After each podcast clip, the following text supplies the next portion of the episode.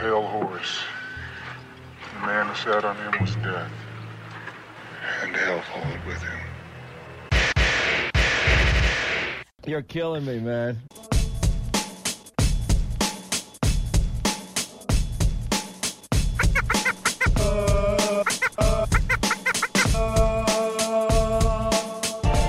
Hello, everyone, and welcome to Declarations of War, Eve's longest running podcast. This is episode 267. I am your host, NOR CEO Alexei Card, joined by my faithful co host, former NOR director and current FC team manager for Eve University, Zero Cool, Hello, hello. and NOR FC Levitain. Good day, good day. This is Declarations of War, where we discuss EVE PvP, and politics with a mercenary perspective. Joining us today for the discussion, our special guest, the most decorated guest in Declarations of War history, the host of the Meta Show, Brisc Rubal. Oh, hello. Man, it's nice to be back with you guys. I feel like I've I haven't been on Declarations of War in like a year. It's and been I a miss minute. you all so very, very much. I mean, you We do miss can you just too. wander in and just like clean up the Black Mark Awards. It's it's it's really quite something. We should really have a cot with you in the studio. There you go. I'll take it. You know, set a set a place at the table for Brisc just in case he comes home. So happy to have you back. It has been a while. You have been cleaning up the Black Mark of Awards. I'm sure the audience has missed you terribly, but wow, what a fantastic time to have you back. In addition to the Havoc expansion, we have so much to talk about this show. Uh, we'll start it off with the poll. If you haven't caught the last episode, it was fantastic. I highly suggest you go back and check it out. We had on Eve's top bounty hunters, both uh, funding the bounty hunting process and executing the bounty hunting process. And we asked our audience, have you put on a have you put a bounty out on someone? 57% said no, but quite a few people had or were about to after listening to the episode. And I've got to know, Brisc, you are most likely a very space rich person with lots of delve time units under your belt. Have you put out a bounty on anybody? I seem to recall that I have done that when the old bounty system was still in the game. And I think it was when I was a really young player, like when I first started and somebody, you know, messed with me. I was like, I'm going to put a bounty on this guy and, and that'll, that'll get him. Uh, before I realized that the bounty system was kind of weird and didn't really work. But in the modern era where folks are taking contracts like the guys on the last show, I have not done that, unfortunately. I've never been so tempted as the other day. Bunch of bunch of pod smart bombers and tech threes. Ah, uh, it wasn't a very expensive pod, but it was very annoying. But yeah, I'm I'm, I'm tempted. I may yet. Yeah, done the in game. I haven't done the out of game Fruzen's whole deal. But man, uh, sometimes this game just makes you want to choose that violence. But I would really love to get the can. revenge myself. That that's the thing. Like the one the with the bounty system, if if I could if there was a way that I could be the one to collect the bounty on the guy I want to put the bounty on, that would be ideal. You know, but just knowing that somebody else killed him, that's not nearly as much fun as doing it yourself. Yeah, one hundred percent. Speaking of dying, B two is dead. Uh, we talked about this on the last show. We promised you we'd go into more detail, and we will. To catch everyone up, if you've been living under a rock, this is the defeat that rocked Eve. It came, at least from our perspective, seems like it came out of nowhere. The Imperium slash B2 war against PanFam and Winterco had essentially been at a stalemate for at least a year, I think, without any significant changes in, in territory or, or major staging systems crushed. It was just kind of happening in the background. We were covering it really heavily for a while and then just kind of stopped. Didn't even hear about any big fights except for the occasional dread brawl. And then all of a sudden, there was a huge dread brawl. And then it felt like B2 collapsed almost overnight. Brisc, you are much closer to this being a member of the Imperium. Does that narrative match up to your understanding of the conflict? It does. And, I, you know, I thought it was very weird as we were covering the war in the North for a meta show for, for pretty much, I guess, the last year and a half. there was a lo- long pauses in between the action to the extent that there were times when we were doing show planning and where we were having folks on and I'd be like, is this war even still happening? I mean, it, it's just kind of, this is just what is Right. there. It's, it seems like, you know, we're at, we're at a World War One style truce type thing where you got folks on both sides of the line. They're in their trenches. Nobody's taking any territory. Nobody's making any progress. Uh, and every once in a while, somebody will send a fleet over and then they'll send a fleet back. And, but in the end, not, not a ton of stuff was happening. Now, that was my view. I know that from talking to folks on both sides of the fight, some folks felt that that was the, the case. That's how it was. Other folks felt like this was a constant fighting war, that they had a lot of fun. They were getting fleets every week and, and going out and killing stuff and having a good time. And I, I don't know how to, to try to, to put those two different views together. I don't, they don't seem to jibe to me. Was that a, Uh, a time zone but they're out thing? You think? I it I think it has to be a time zone thing because at least when I was when I was up there when we were doing US time zone the number of times that in it before I left in it and and then when I was now that I've been in goons the amount of times that we would jump clone up there get ready for a fight or there, or there was a timer or something that we were going to form for that we actually ended up going taking a fight and having one. They were so rare that it got to the point where I would see pings for jump cloning up to DO6 where we were staged and I would just ignore it because I'm like, oh, you know what? Not a big deal. If I go up, if I, I know what'll happen. If I go sit down on my computer, if I get a cup of coffee and I jump clone up to DO6, I will have burned a jump clone and they're going to stand down and we're not going to have a fight. And 95% of the time that was the case. There was one time I recall where I did the jump clone thing and we actually got a fight. And of course I died in the first 10 seconds because, hey, it's me. So it, it for me, I just I never really understood where the the real fighting was happening, and trying to look at this from a Sov map perspective, you couldn't tell what was going on. I mean, the last time, as I recall, until the week that everything seemed to fall apart for B two, Fraternity had not managed to take an iHub in Pure Blind or Deklein since February. And this and was no, uh, no significant structures, right? No, like Right, staging and that- at least- keeps.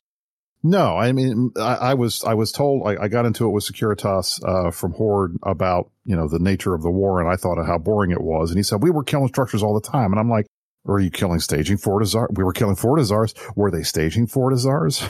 you know, we were killing structures. Oh, okay. Were they Athanors? I mean, what were you killing random Azbels? What were you guys killing that you felt like this was making progress? Because from our perspective, once we killed the four keeps up north that were in Pure Blind, the war kind of stalemated for us uh, in the Imperium for a long time. And Remember, there was a Until it didn't. where um, Frat looks like it was kind of counterattacking with Brave staging, but then those were saved. I, I forget exactly the timing of it, but I'm pretty sure that was the last time I heard of any potentially decisive fight or or stage of the conflict, and then it just kind of went dormant. exactly. And I think perhaps in, in China time zone, there was more fighting. Perhaps in EU time zone, there was more fighting. But I know, at least from my experience, US time zone was kind of the dead period of the day up there. And like I said, until suddenly it didn't, it wasn't anymore. Uh, this war was kind of one of the more boring that I've ever been involved in, uh, in my, you know, 16, 17 years playing the game. Well, let's talk about what changed. How did we go from nothing changing, and no serious losses or strategic defeats on either side, to an entire coalition collapse in less than a week? I think it might have been less than five days. So from my perspective, having talked to Starfleet Commander, who was the B2 Alliance uh, Coalition Executor, talking to Jinx with Brave, and and obviously SFCs with Volta, talking to some of those guys. uh, By the end, to me, it seemed like this was straight up a situation where the senior leadership and the FCs were burnt out. They had been stuck in this constant worrying frame for more than a year. Volta, in my you know, in my experience, has never really liked being a Sov holding group. They were much happier when they could do what they did best, which was pouring out of Thera and killing everything and then going back or moving around and not being tied down to any kind of space and not having to do all the Sov warfare stuff. So for them, I thought it was a little, it was a little different being in the situation that they were in. And I don't think they ever really liked it. And for Brave, they had just come off of Vietnam. They had just moved twice. They had moved from Catch to Querious, then they moved from Querious up north to Pure Blind.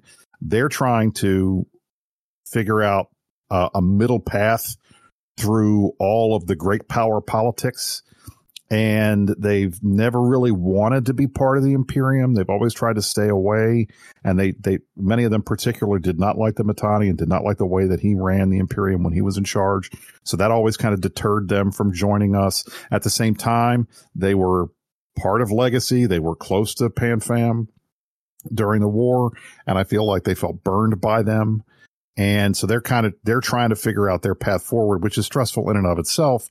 And then you get Winterco, you get fraternity like the big, the big hundred pound gorilla in the north deciding that, well, we're going to bully you around. We don't like Volta and you guys won't stop helping Volta. So we're going to sit on you.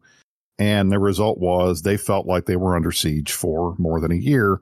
And I think at, after that, after that amount of time, and when you're going up against a group that has ridiculously large resources, and massive swaths of space and is making a ton of income and you are one alliance or, or one small group of alliances and one or two regions at, at, some point, you know, that, that camel's back is, has got a lot of straw on it. Somebody's going to put that last one. Uh, and the result is everything kind of fell apart. I think for me, it was a case of, you know, the way that Pandemic Legion, um, orchestrated the 12 month aggression against Pure Blind and against Fade was, you know, they made Brave and B2 and B3 play the game their way, right? And, and sadly for some, that, that way of playing the game is super boring.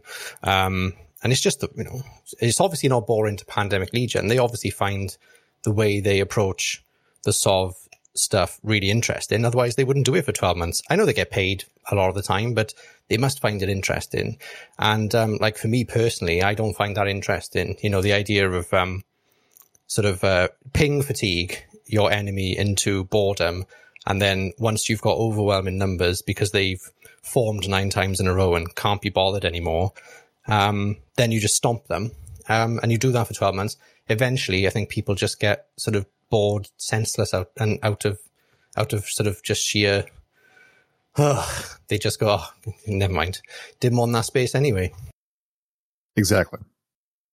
Was that a uniquely Pandemic Legion thing, or is that just a proven, time tested way to win an LSEC war? Because we've seen other groups do that as well, including Goonswarm, as far as I know.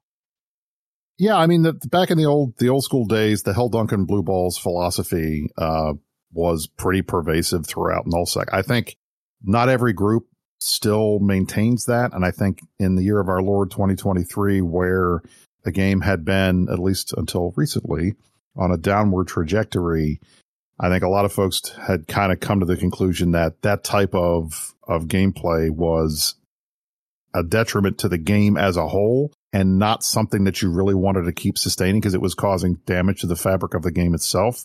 Maybe not, not right now because we've been on an upswing and I'm sure we'll talk about that later, but oh yeah, in 2022 23, that time for period, the old school type of, of Helldunker blue balls that you could get away with in 2013 or 2014, it just didn't make a lot of sense. But some folks, that was how they did it. And I think PL in particular has always done a very good job of fighting on their terms, where they choose, when they choose, how they choose, and being very good at maneuvering the other side into being in a position where they are being dictated to what the terms of the engagement are going to be. And, and that's why they win. And that's when, when they win, it's, that's largely why they win in this game. You know, if you have the initiative, pun intended, you know, you're going to be the, the side that, that probably comes out ahead because you got, you got to make the decision whether you're going to engage or not. And that's, that's what they do very well. Talk about the strain on, on the brave leadership and the brave FCs and we've been in a much, much, much, much smaller scale version of this where structures get reinforced constantly. Def- attackers don't always turn up. And I, I think I know the answer to this, and I'm just laying it out there for, for the audience and for purposes of discussion. But there's always the option, of course, especially when you're fighting against a larger opponent, to turn around and start reinforcing some of their structures instead. That never seemed to be part of the narrative or the part of the question, the strategic decision making for Brave and B2. At least that was ever discussed publicly.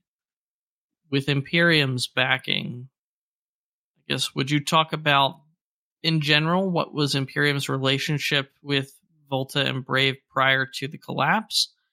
And specifically, was it purely defensive in nature? Was there ever a discussion of, of taking things on the offense? before I mean I'd say before the war, I mean Brave fought against us in the last war. I don't think that they were friends. I think they were uh, at best we looked at them as uh, poor misguided patsies that had been taken advantage of by Vily and the legacy guys and the rest of, of the folks on the PAPI side during Vietnam. Uh, and I think some of us felt bad for them, but at the same time, I know there were plenty of folks in Goons and elsewhere who were like, you know, screw them. They, they, they, they picked their side. Now they got to live with the consequences. But nobody likes seeing anybody get bullied. And when you've got a group like Fraternity that's three times, four times, five times the size of Brave and a hundred times the size of Volta, you're looking at that and you're, I think anybody's view is going to be, Hey, that's not cool. What are you guys doing? And I think a lot of folks in the Imperium were turned off by the attempts to dictate who Volta and Brave and, and Blob and those guys could hang out with, who they could be friends with. And I think fraternity has always kind of played the diplomatic game with a very, very heavy hand. And when you look and see and you listen to, to Noraus and you listen to the folks over there and you know what they're going to do with the space when they get it. I think that, kind of led us to be like, hey, you know what? Normally these guys are not our friends, and they certainly weren't our friends in the last war, but the enemy of my enemy is my friend, and fraternity's messing with them, and this is where this is where the fights are probably going to be. So why don't we go up there and help them out? At the same time, knowing that the primary way to project power in this game in in big block contests is with a Titan and Superfleet knowing that you would be far away from your home territory, you would lose your super capital umbrella in your home territory for your ratters and your miners. And the chances of there being a major fight are relatively low because CCP changed the game and the cost of all of these ships is ridiculously high and almost none of these ships are replaceable anymore. It made it unlikely that we were going to be the ones to want to go up and, and take our super fleet, take our Titan fleet and commit to fights like that when our own territory and our own people were not immediately in threat. So I feel like there was never a real, a real in-depth incentive for the Imperium and for Init to go up north and give it 110% as we would have if, say, Horde or Fraternity or those guys were invading our space like they did in the last war. So for us, it was it was more of a content deployment than anything else. It was a jump clone deployment. We weren't going up there. We didn't have the bulk of the fleet, and I don't think we, it was never a situation where everybody was told you must go north. It was, hey, if you guys want to go north for some fights, come on. And the result was that a lot of people stayed home. And we never got the numbers into fleets, at least as far as I could tell, that that we were getting when we were defending our own space, which makes perfect sense. Uh, but it, it, at the same time, it wasn't our fight. We were there to help. And Brave and B2 were were strategic partners, but they were not part of the Imperium. You know, we we were I, I would say we were probably neutral to them, but mainly we were blue. Uh, but it's not like they were part of our group. And it wasn't and, and, given the fact that we had just fought a war against them i don't think that would have been acceptable um, for a lot of people for us to just go out there. And i know that there are still some people now who are a little um, bent out of shape about brave finally joining the imperium after so long when it seems like we were the only thing left. And nobody wants to be you know the second the third fourth or fifth call uh, when you're trying to figure out who you want to take out on a date tonight uh, and that kind of is how it feels uh, right now. I think from Brave's perspective, if I can just throw in the three months that I was there last year and the beginning of this year, um, you know, the idea that Pandemic Legion's led offensive was like either they would turn up in great numbers and destroy the structure, for example, or not turn up. It, it's not the case that they wouldn't turn up. They would form. Uh, they just might not undock and actually take the fight. So even though they would, you know, create several timers per day and, and not show up for the fight necessarily, they would still form and they would still threaten and they would still have 250 people ready to, to log in or 250 characters. Um, so you, you know, Brave always had to be on guard. It wasn't as if Pandemic Legion would create a timer and then just leave it alone. They were always ready to take advantage of that one time that Brave didn't form enough or didn't have the right people on, you know, shift then to contest that particular counter they had ready. And then the idea that maybe Brave or whoever could have struck back against Pandemic Legion or Pandemic Horde's structures well, there's there's a problem there for Brave in that anything that that they could try and attack nearby was going to be in Chinese time zone. And anytime they did, and they did certainly try and attack many um, fraternity assets in the area, they just could never, ever, ever match up to what fraternity could bring on a normal weekday in Chinese time zone. So, you know, if they did go after, say, the um, Pandemic Legion, pan- Pandemic Horde staging that was happening in Pure Blind? Well, first of all, it was in an NPC part of, of the Mordu's, you know, Legion part of space. So even if they took the structure out, there was asset safety to the nearest NPC station. Um, but otherwise, you know, even if there was, a realistic threat against the staging, then all Pandemic Legion, Pandemic Horde had to do was switch the timers into Chinese time zone. And then they were essentially invincible. So it was a, you know, a, very well thought out, very difficult to defeat and very organized enemy and strategy they were facing. And, um, you know, at the end of the day, Pandemic Legion have been leading this type of effort for, for a long, long time now. And, um, you know, far more organized, um, on somebody's doorstep, especially if they've got an NPC staging to go from, than, than, you know, Brave could ever be even in their own space. And that's the bottom line. When you are fighting a defensive war, you have to be ready to form every single time a timer comes up because you never know when the when the uh, the offense is going to decide this is the time that they're going to make it real. And if you screw it up, there's that one time, boom, you're on an armor timer, you just lost it, and now you got to move all your stuff. So it can be very difficult to be a defender where you have to take every threat credibly and you can't just assume that the bad guys are not going to show up. So you have to show up and that causes fatigue. It's interesting. On the attacker side, they have to constantly reinforce and then come back again to do it again. But since that initial reinforcement is rarely contested, it does set up that dynamic. And it's something to do. And that, that's yeah. the thing, like going out shooting structures. I like doing that. I really have a lot of fun doing that. We do that uh, in Karma Fleet all the time. Uh, and a lot of folks like doing you that. So that, that's not fun. even a bad thing. You right. It's fun. fun. We do. Well, I've never heard that before. I have, we, we have boat races. We have, you know, who can, who can bring the craziest thing. We go out in Karma Fleet. One of the things we love doing more than anything else is shooting offline towers. It is the dumbest thing ever, but we have so much fun doing that. We have boat, we call them boat races. We get in these crazy ships with crazy pods. We go out there. We see who can get top damage, who can get the final blow. We give out a billion as to who gets the final blow when, uh, on this tower. And we'll just go, we'll go in a wormhole and just clear the whole thing out and then come back. And it's a fun time. It's a good time to hang out with your friends.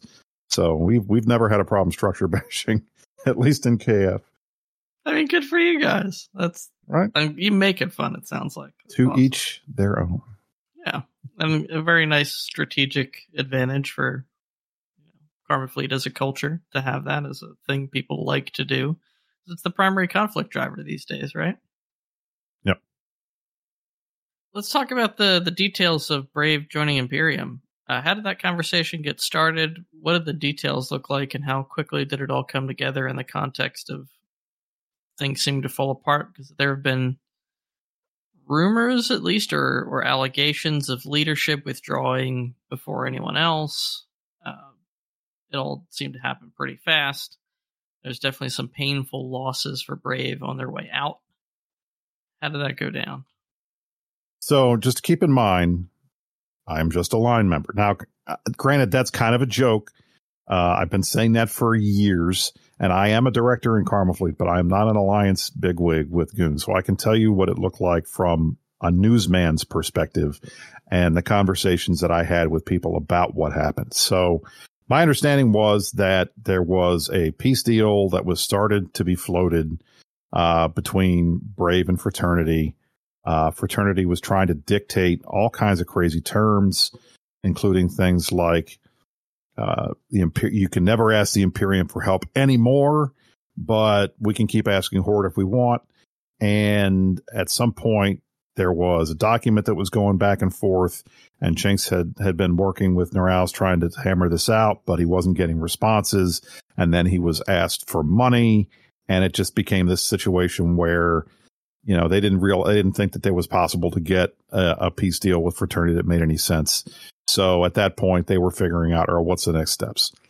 And then I, again, like, you know, Dunk has been on the Meta Show a bunch of times. He talked about this when he was trying to decide what they were going to do during the war and why they stuck with Legacy.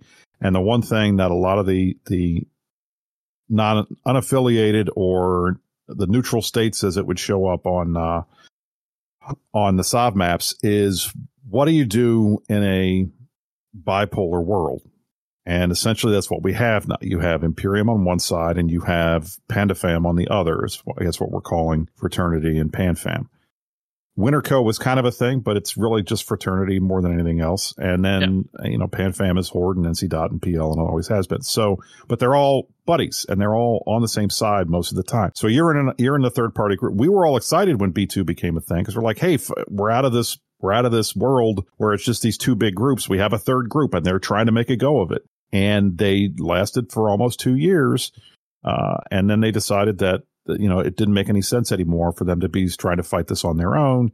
So they decided, well, what, what's the best thing that we can do? Well, do we go and join the folks that traditionally have been messing with us for years? And that, that was one of the things I was always really surprised about during Vietnam was the fact that Brave, yes, they're part of Legacy, and yes, they were following Test around at the time, but to end up on the same side of the war with with Pandemic Legion, who has been notorious about punching down on Brave for a decade, it never made any sense to me that they were like, okay, I guess we're friends now.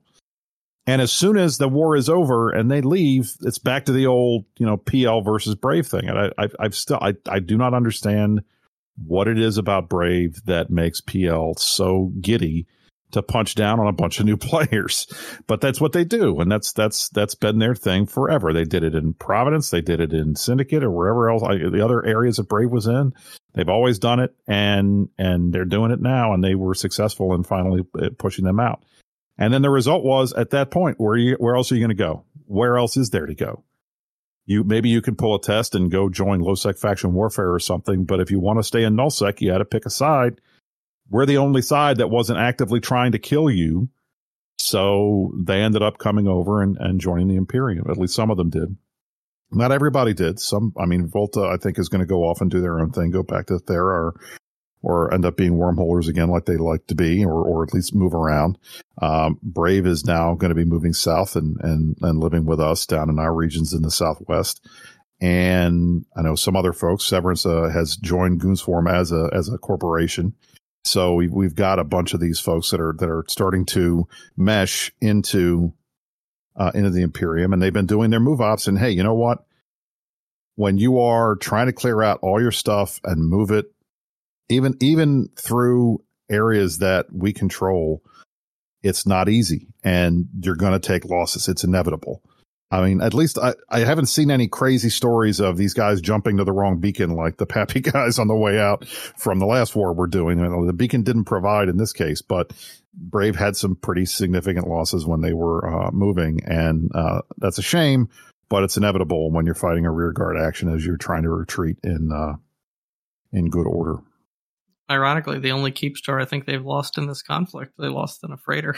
well, I mean, and that's that's and the other thing. Like we've been t- trying to tell everybody, you know, especially the one thing that Vietnam proved was there is no really good way to unanchor a keep star in a contested environment. It's just not going to happen.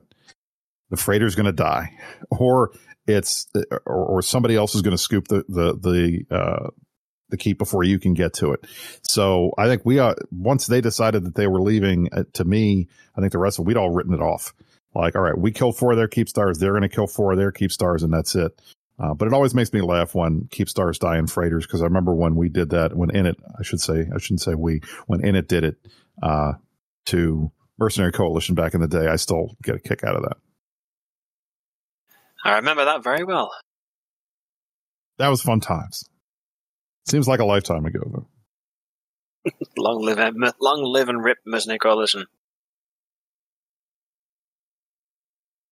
I haven't talked to Seleene in a long time. I miss him. I haven't talked to Seleene either. He used to message me every once in a while, even after he stopped playing. But we haven't chatted in quite several years at this point. Seleene, if you're out there, say hi. I'll, I'll, make sure. I'll make sure to post this in the MC channel. Maybe he'll listen. Nice. What a good dude. I miss Seleene.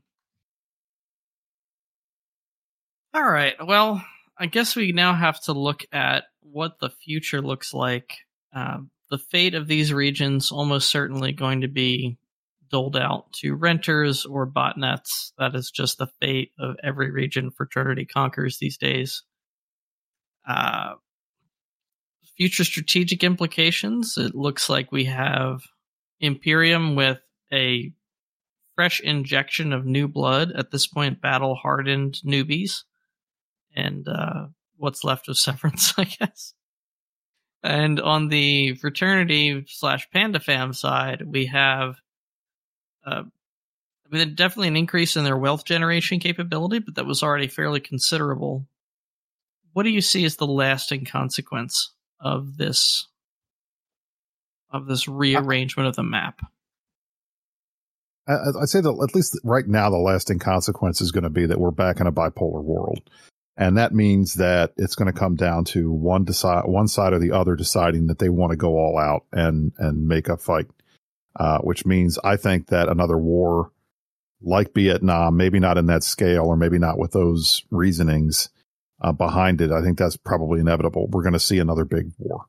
Um, I just don't see a way around it. There's, there's, there's two great powers.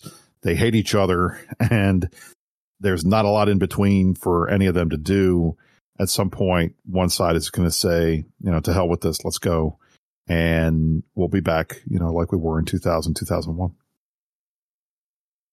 At least I certainly hope so, because that was fun. I had a good time. Who starts that war? Is so one thing I wanted to note is the put it earlier, like these are our strategic allies. They're they're blue trolls. I could easily imagine, again, it's somewhat speculative because this era is past, but back under previous iterations of Imperium leadership, there was a lot of focus on realpolitik and strategic decision making at a very macro level.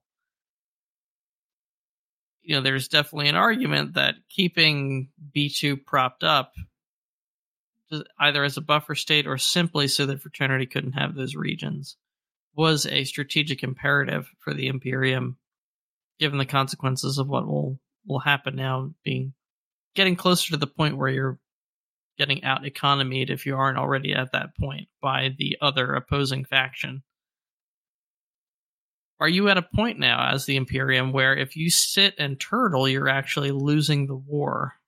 Because Fraternity and, and Pandemic Legion and their related groups are just getting bigger. The war chests are just getting bigger. And you are sitting on the same amount of regions you've always been and now with initiative no longer officially part of the imperium potentially weaker than ever before. At what point is it we've waited too long and we've lost the peace or do you see it as we are actually winning this peace because of different considerations and they need to come to us I think that's definitely a concern. And I think that is why our top finance guys, as far as I can tell, are always pouring over the MER to see where we stack up compared to uh, PandaFam and making sure that our, our folks at home are taking advantage of all the opportunities that they are provided by the space we have and, and our level of logistics and, and internal uh, infrastructure. But I think, yeah, at some point, you know, barring CCP making major changes to the economy, which, you know, is never, it's never a zero possibility. It's always out there. And we've seen major changes, uh, in the past. I think the, the chances of them making major changes now is less likely than it was, say, a year or two ago, simply because the game appears to be on an upward trajectory. And when that's the case, uh, the smart money is to not do anything drastic. Uh, and I think that would augur away from that. Uh, but at the same time, I've never been able to figure out sometimes what, what CCP's thinking and why they do the things that they do. So who knows? Maybe they'll make a change. But I think in the long run, uh, we'll have to keep an eye on on the uh, on the MERs and see how we're doing and make sure that we're ready to go. But I'll tell you, uh, the corp theft that we just dealt with on Tuesday uh, has put us behind the ball a little bit in terms of that because we're going to have to make up what we lost, and that's going to be uh, that's going to take a couple months according to Asher. So we'll see. Um, long term, I think nobody does the uh, the wealth generation aspects of the game better than than the Imperium. We've we've that has been our strategic advantage for years, and I don't think we have lost it. Our space, if you listen to Horde talk, our space is way better than theirs. So as long as we are continuing to do what we do and bringing in the stuff that we bring in, uh, then I think we'll be all right. But I think at some point, yeah, everybody's going to have to decide, all right, what do you want to do now? Do you want to keep staying down here and and sending out SIGs and squads to do the work, or are we going to you know make a major strategic push to try to get back uh, at some of the folks that took away so much from us over the years. We'll see. unfortunately, I am not in the room for those decisions to be made. But I know if I were, I would be saying, "Hey guys, let's go kick a little ass." The Jay Amazingness situation needs to get talked about. Um, you mentioned the corp theft. Jay Amazingness was a, a staple I would say, of, of Goonswarm for the longest time. An active FC, a, a pretty prominent figure. What happened? We don't know, and that's that's the the most frustrating thing. Uh, Jay has been very very quiet. Uh, he has not been willing to talk to any of his old friends. Uh, I know he's talked to some of his new friends, but even then, it's relatively we've not heard any anything specific as to whether he had reasons or what his motivations, if he had any, were. We certainly haven't heard any reasons for why he did what he did, but in the end, you know, it, it this is a standard thing in Eve Online. We talked about it on the Meta Show yesterday. This is one of the oldest and most popular things about Eve Online, as much as as it pains those of us who are on the receiving end of a betrayal like this. If you're on the other side, it's a gleeful thing, and and we've laughed at bad stuff happening to our opponents, whether it was Bob or or CO2 or whomever over the years. That you know we can't ex- we can't really do anything but nod our head and say, "Yeah, good one, you got us." Uh, when this type of stuff happens to us, and it's happened to us many times, and and uh, if you if you read Empires of Eve one and two, you'll see plenty of, of situations where goons were our own worst enemy. And this was another situation uh, where that happened. You know, Jay, Jay, I would say was one of the most popular people in the alliance, if not the most. He was beloved, and I think there were a lot of folks, including me, who were pretty good friends with him over the years, had worked pretty closely with him, who are still shaking their heads at you know how he could just throw away uh, that many years of of experience and and friendship with us to to go hang out with PL. But he did it, and uh, we'll be seeing the fallout of this. I uh, probably for at least another couple months. Um, I don't know how long term an impact this is going to have because he he didn't do a lot of the things that he could have done that would have been far more damaging. Um, he hurt line members more than anybody uh, because they were the ones that were the, the brunt of the losses. Uh, the rest of the stuff was just corp hangars full of, of ships that weren't being used or, uh, or, uh, and then obviously the ISK that was in, um, the executive corps wallet that was to be paying SOV bills and things like that. That's been replaced.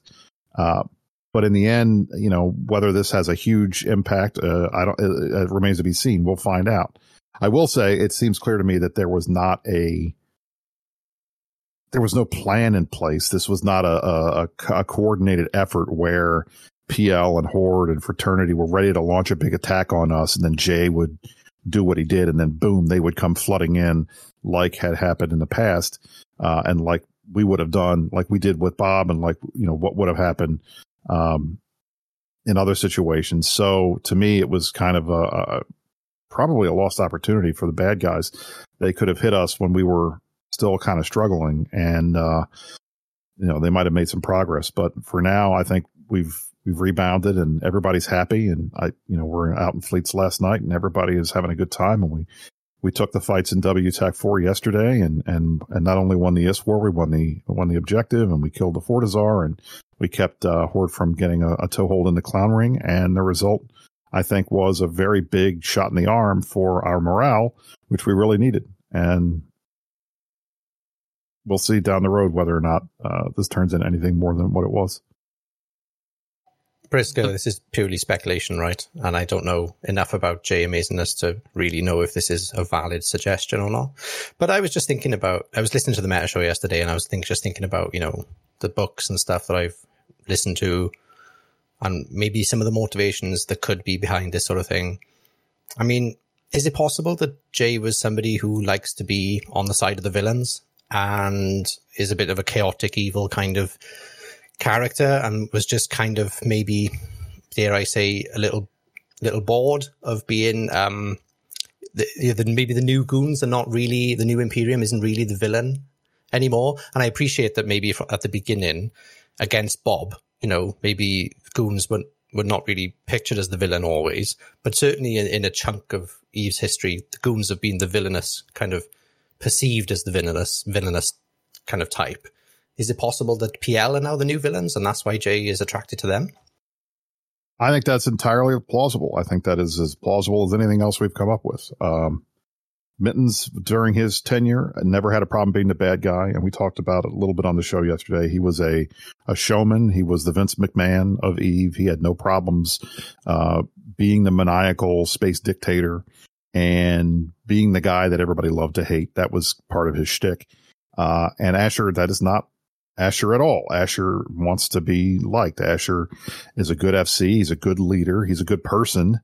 Uh, and he wants to show the world that, hey, you know, the goons are the good guys. And he made a post about that during the war that we all agreed with, but many on the other side thought was, was hypocritical. And they love to throw all the stuff Mittens had done, uh, back in, uh, in in Asher's face. But uh, Jay was an old school goon in that regard, and it's entirely possible that he may have decided, "Hey, I want to be with the bad guys." That's perfectly fair. And, and frankly, as far as I'm concerned, PL has always been the bad guys. Uh, so hey, uh, nobody's the villain in their own story, uh, as the old saying goes. But sometimes you want to be. Sometimes it's fun to play the villain. So if that's why he did it, that that would make sense to me. What is the what's the overall impression from the line members about Asher's new leadership direction for goons, the aggressive goons or the good guy goons, the Goonswarm redemption arc, however you want to to phrase it. As you you mentioned, it's a drastically different style and self interpretation of the Imperium's narrative, and, and has had very practical impacts on how the alliance is run and what the coalition does and does not do in the game. How is it being received right now? Where do you see Goonswarm and the Imperium generally in that narrative right now? So it's funny because when Mittens was around, folks loved him. They thought he was great. He was funny. He was charismatic. He was interesting. He, they liked watching him on the Meta Show every week. They liked listening to him herf blurfs and do all of the stuff. And they loved it when he's screaming, eat my ass and stuff. But at the same time, they love Asher to death too. And they love the new direction and they have a lot of faith in him. I've never heard almost, I can't even say I've ever heard any real complaints about his leadership or anybody saying he doesn't know what he's doing or why are we doing this or why are we doing that. Uh, I think from the line member perspective, the the trust and the faith in the leadership is is as strong as it was before, And I think they're ready to do whatever Asher wants. If Asher wants to go to war, they'll back him up. If Asher wants to stay home and, and, and wait a little bit and, and fatten our wallets or whatever else you want to say, uh, they're willing to do that too. There's no champing at the bit as far as I can tell for, you know, any major changes. And I think that that's a testament to Asher's leadership. So I give him credit for that. I think step anybody stepping into Mitten shoes after he'd been there for as long as he'd been there has had would have an uphill battle. But I think Asher's done a great job in the last year, and I'm looking forward to seeing what he does next. You're doing a pretty great job. I'd say CCP has done a pretty good job with this Havoc expansion. We are seeing, I don't know if it's officially record breaking, but 40k plus PCU counts now as of today when we recorded this show. Eve is growing and active in a way it has not been in years. And all signs point to Havoc. So let's get into it. Havoc dropped last week. We've had the first Pirate FOB go online, I believe it was Thursday. Wednesday or Thursday. I'm not 100% sure when it, when the first ones officially became accessible to players. Um, there's a 48 hour spin up period where they're on the map but haven't actually activated yet, and that started when the patch dropped. But now we are here basically four to five days later in full swing. We've seen the Angel Cartel complete the first pirate insurgency. Guristas probably not terribly far behind them. We've seen the first high sec system effectively lose its Concord and, and gun protection. We've seen bubbles in low sec. It is craziness right now. Uh, Lave, you have been flying in Havoc a lot, leading some extremely successful fleets for Noir. Uh, what's the word on the ground as to what is going on? I know that we're we're going to talk mostly from the Gurista slash Gallente slash Caldari side of things because that's just we we experienced here. But it's been wild, right? Yeah, this is this has injected a huge amount of players into a rather small space. So, for those not familiar with faction warfare, um, and Galente, Gallente, Caldari, Warzone is where the Guristas have interceded, and they pick Renerale, which is next to Vlillirier, which is the staging for Sedition, the one of the two larger alliances in Galmil. If you imagine that Sedition hold the north of Galmil's space, the network hold the south and Hades. And so this FOB um, has dropped into Renerale, which is around about, well, it's a jump away. And yeah, it's it's creating all sorts of havoc. It drew people in like an absolute magnet, and the speed of which the corruption has been spread through those systems. And of course, when you when you get corruption to a certain level, it then spreads to the next system. So initially, there were like five systems that were affected, and it seems to have changed through a whole whole bunch of systems, including more high sec systems, which, as you say, have now lost Concord protection for non non red timers itself, um, and the sentry guns itself uh, no longer work as intended. It's it's just brought a lot of people into the war zone um, and we took quite a lot of advantage of that in the first like kind of 24 hours of the of the FOB being online, and uh, it's it's been it's been good. Today the server's been a bit wacky in places, and there's been a couple of teething issues itself. Um, it's very familiar when you actually get down to the plexing for anyone who's plexed in the new faction warfare system compared to anyone else. It's very familiar. The UI is really good. It's really informative. It tells you where it is. Um, it's it's following on from uh, from CCP's current efforts right now, which is the last few patches have really hit the nail on the head, and this one no different. It's it, it's really been a nice shot on the arm um, up north in Vlillirier, that's for sure. I fairly expected a lot of insanity at the initial patch drop because you you saw everyone get excited for the new patch being aligned to the pirates, something you've never been able to do in Eve, something everyone has wanted to do for a long time. Even if you weren't into faction warfare necessarily, a lot of people created or joined Alt Corps so they could get in on this. And it has delivered. There have been absolutely massive fleets roaming through these systems, and there have been small numbers of people roaming through these systems trying to solo or catch up to said fleets. I still think it's a bit of an open question of how sustainable this is. right now there's a lot of nullsec interests, Imperium included among that, fraternity as well. I don't know how long that will last. As I think it stands def- right now, the pirate factions are dwarfing the militia factions, just in terms of enlistment numbers and activity. Yeah, Is that going to be the model? It, I, I think there is definitely a honeymoon period. I think there will be a drop off.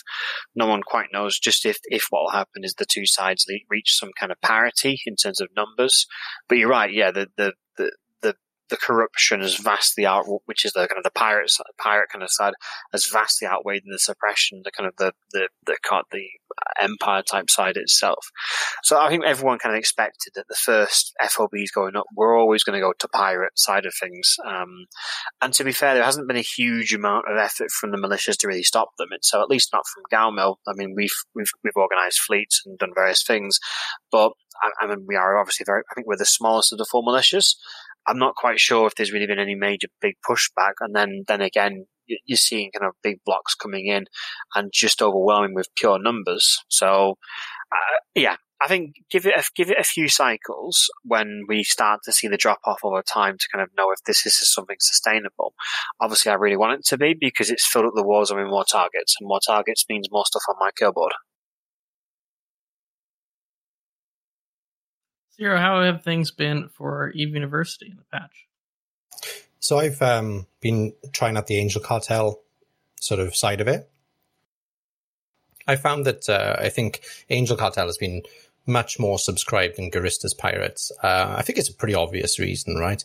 Um, the fact that you can kind of go to Jita and unless you see Amarr or Minmatar faction warfare people up in Jita, then, you know, you're kind of safe up there. Uh, whereas if you're Guristas, then you're going to see, you know, faction police or whatever it is, or, or a lot more traffic anyway, that is dangerous to you uh, up in the north of the map. So I think that's one of the reasons why. Um, also, I think, you know, some people just love the Angels um, ships as well, maybe, and, and the Titan as well, perhaps uh, certainly helps. But um, what I've noticed is an overwhelming number of uh, Angels pirates in the insurgency or whatever it's called area that have completely dominated those uh, systems. Now, you know, pure numbers, it looks like the amount of people subscribed to Minmatar and Amarr far, far, far outweigh the number of people subscribed to Angels. But in terms of activity in those systems, you know, the pirates have had the advantage the entire time. Um, so much so that the times I've tried to join in on the action, you know, it's just been a bit one sided, to be honest. And, uh, and I, I'm looking forward to it kind of calming down and the hype, hype dissipating a bit so that, you know, it can be less, um, popular so that it's a bit, I don't know, more interesting for me. But from the university's point, point of view, uh, a couple of people have joined the Angels. Uh, again, because Eve Uni kind of lives in the north of the map, um, it's a bit safer for them. And they've, I've had some great feedback from people saying that they've made loads of LP and they're really enjoying the PvP side of it. Uh, yeah, it's been, it's been really good. And, and, you know, the Eve Uni itself has tried to allow people to basically subscribe to any faction. So all six are open, uh, which, you know, has its challenges. But, uh, yeah, we've had a lot of interest in the, the, um, the faction warfare stuff of late. And I think, it's a good little income stream for newer players, right? It gets them doing something other than the sort of straightforward PVE, um, something that's a bit more engaging, perhaps for brand new players. And is if you know how to sort of lean into the more LP uh, rich rewards, it's quite lucrative for new players as well, with with maybe just a frigate. Brisc, have you been able to try any of this out yourself? no, and here's why. My Angels and Gurista standings are not high enough for me to be able to do any of this stuff. So you're going to laugh. I have been running level two Amarr missions so I can get my Amarr stuff up so I can start running the Angels uh, stuff to get my Angel stuff up so that I could join to do it. So that's it. Brisc Rubal, vaunted nullsec player running level two Amarr missions. Come and join the come and join the, the empires. I know, right? I know. I see. I'm a Caldari guy normally, but uh, I for me, I like. Listen, I love all of the angel ships. I want. I want a, a crab titan so bad. I'm not going to pay a trillionist to get the BPC. I was going to say I the first really one in the market, didn't it? With a bid right? to a trillion. I, or uh, not, spend, not spending that. I'd rather I'd rather mine it myself. That makes it free. Um, but when it comes down to it, like I love those ships. I love the Kizriel. I love the alligators. I think they're all great looking ships, and I think they're going to be pretty pretty well uh, a part of the nullsec meta at some point. So I'm happy to do it and just play myself. But hey, you know what? Getting out here and running missions again, it reminds me of when I first started playing this game. Uh, all the stuff that I used to do. So I'm not really complaining too much about it. Plus, man, I get to fly a Stormbringer, and and doing these level two missions in a Stormbringer is pretty fun. Everything dies like instantly. Yeah, instantly. the recently buffed Stormbringer as well. Yeah, it's great. Big fan. I mean, they kind of needed it a little bit. They they they have a very very very very niche use. Extremely niche use, you know. But I would love like like they knocked it out of the park. CCP knocked it out of the park when they did the trig ships. The Edencom ships I always thought were the redheaded stepchildren. Unfortunately, they were just never treated the same way as the trig ships. Trig ships were great. They got a lot of attention and it took a while for even, you know, even, even for CCP to get basic things like Pyrolancea boosters working on the trig guns or the, the, the Hyperion boosters working on the trig guns. They finally did that in this, in this expansion uh, before it was a, a, problem. So I'm happy that they're they're paying a little bit of attention to the Edencom ships because these are great ships, and I feel like they should totally be a part of the nullsec meta, but they really just haven't gotten there. Horde uses them, but nobody else has really turned it into a thing. I wish uh, they were more common, but I love them for PVE. I like the concept. I love the look, especially of the what's the battleship one? Thunderchild. Oh Yep. my god, it's so cool. Looks like something out of Tron. A little difficult to justify though with the price tag, but I, I'd love to have a world in which it makes sense for me to FC a fleet of them at some point. That would be nice. Yeah. Um. So the insurgency stuff really interesting. It's been a ton of fun. It'll be very interesting to see how things go once the honeymoon period is over and what this looks like long term. Right now, we've just gotten out of the first insurgencies. Another one of these is going to spawn somewhere at some point soon.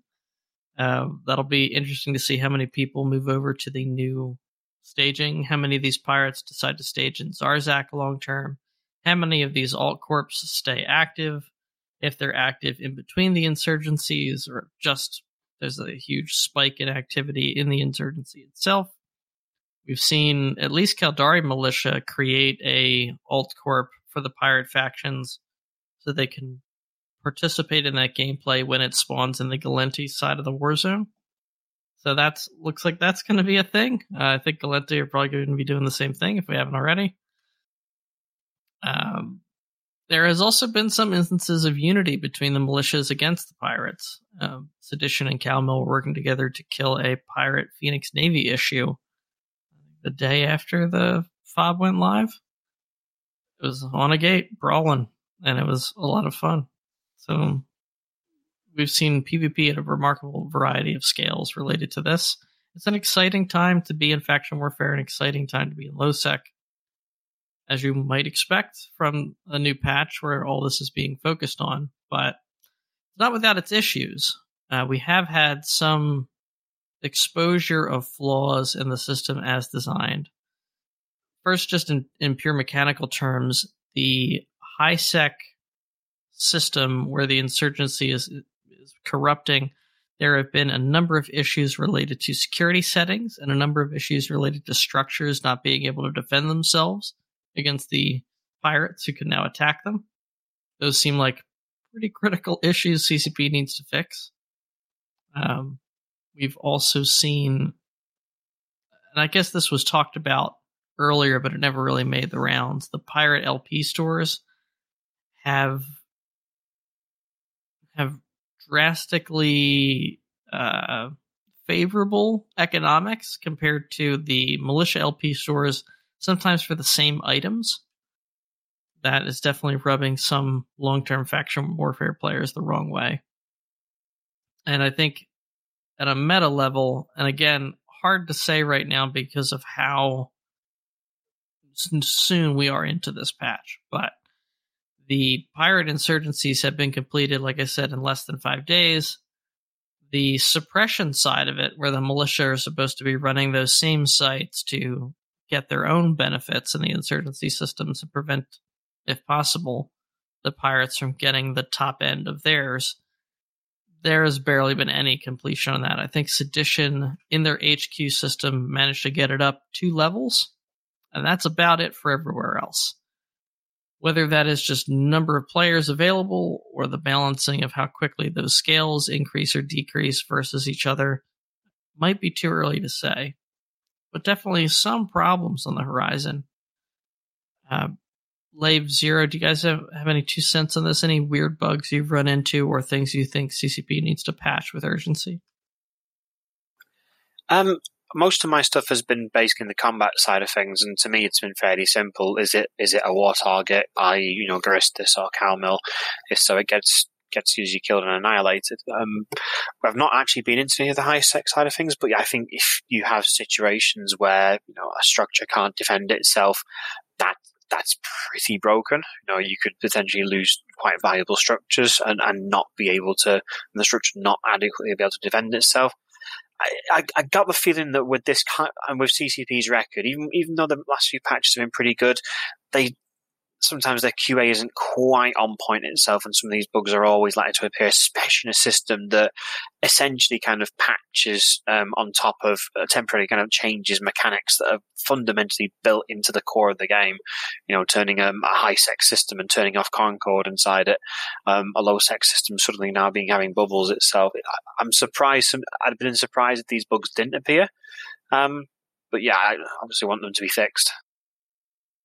I've seen, you know, some local chat outages. Uh, it almost feels, uh, you know, thematic. Uh, the amount of sort of problems people have seen in, in local chat and stuff. Um, even like fleet chat, you know, we've had times where we've had 18 people in fleet chat, but it's actually 25 people in fleet, which has been quite strange. Um, I find those things a little bit fun, to be honest, because they affect everybody in an equally chaotic way. So I don't really mind.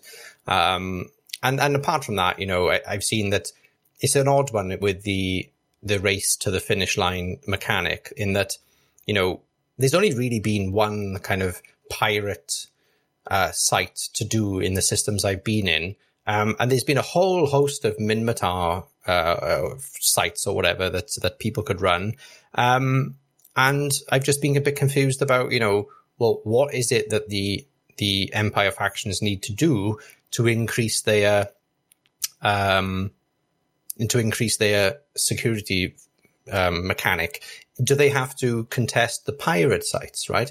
Uh, are they not able to um, achieve any progress through the other sites that they can run? So I, I, suspect the answer is that they do need to actually contest the pirate sites, which creates a bit of a strange one, right? Because then you end up in a situation where the pirates can just sort of mass in on this one site because there's very few of these sites available. So you get, you end up with like 30, 40 pirates on one site. Well, in order for you to compete then as the empire against the pirates, you, you kind of need to gang up on them, right? So Minmatar and Amarr would kind of have to you know, pool their numbers really and go at them together. So, uh, I don't know. I think it depends on, you know, how important it's going to be for the Empire factions to actually contest these in, uh, insurgency areas because they might have to, um, become more organized. Um, I, I, personally, I found that the pirates have been very disorganized and, uh, ripe for, you know, picking off really, but have just been kind of left to, to run, run amok it's one thing that I really want them to have is to give give uh, pirate militias a new kind of color in the overview. Like obviously my my overview right now, everyone comes up as like as like a yellow orangey kind of star, but that that doesn't differentiate between CalMil and pirates, and I kind of want it to be a bit separate because just I don't know, just especially if you have those situations where militias might start to kind of work together um, for temporary objectives, then having tools to kind of do that would be very helpful. Yeah, that makes a lot of sense to me. Yeah.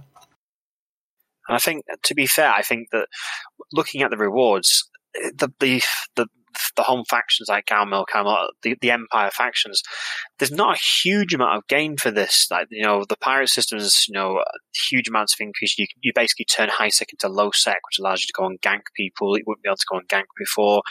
And I think if I, I'm not actually, I'm not actually aligned with the pirates itself, but I understand the, the L, there's uh, you can buy the ships for really cheap over in Zarzakh itself, and there's nothing like that from the from a, a from a militia side of things. So it's almost like there's no there's no real incentive beyond the strategic one to actually allow kind of to kind of go suppression because I mean unless you unless you're really worried about bubbles, uh, that's the only really kind of annoying thing you'll find in low sec is the addition of bubbles.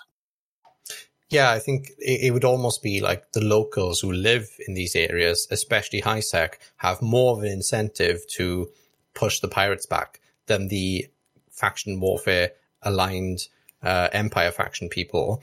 Um, so unless they, you know, enlist in in an Empire faction, they can't really do much about the insurgency themselves. So um, yeah, I think it, it would be interesting maybe if like the locals could pay the Empire factions to like or incentivize them to go against the pirates or something. Because yeah, like you say, otherwise, what is the incentive really for the faction warfare folks? Unless that that system was their home system or something, it was really strategically important. Why, why would they bother really fighting against the pirates at this point? Yeah, I mean, let's look at the let's look at the rewards. You know, five percent to NPC bounties. No one, the, the, the NPCs in, in faction warfare sites don't give you bounties and don't give you security status, so that doesn't matter. 3% to militia LP gains in system for level 2. We, most people in faction warfare already have quite a lot of LP, that you, you get just as much LP from doing normal sites.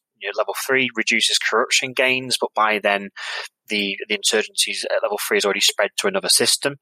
Um, level four, actually fairly interesting, 10% bonus to web and scram range for militia line pirates, uh, uh, pilots itself.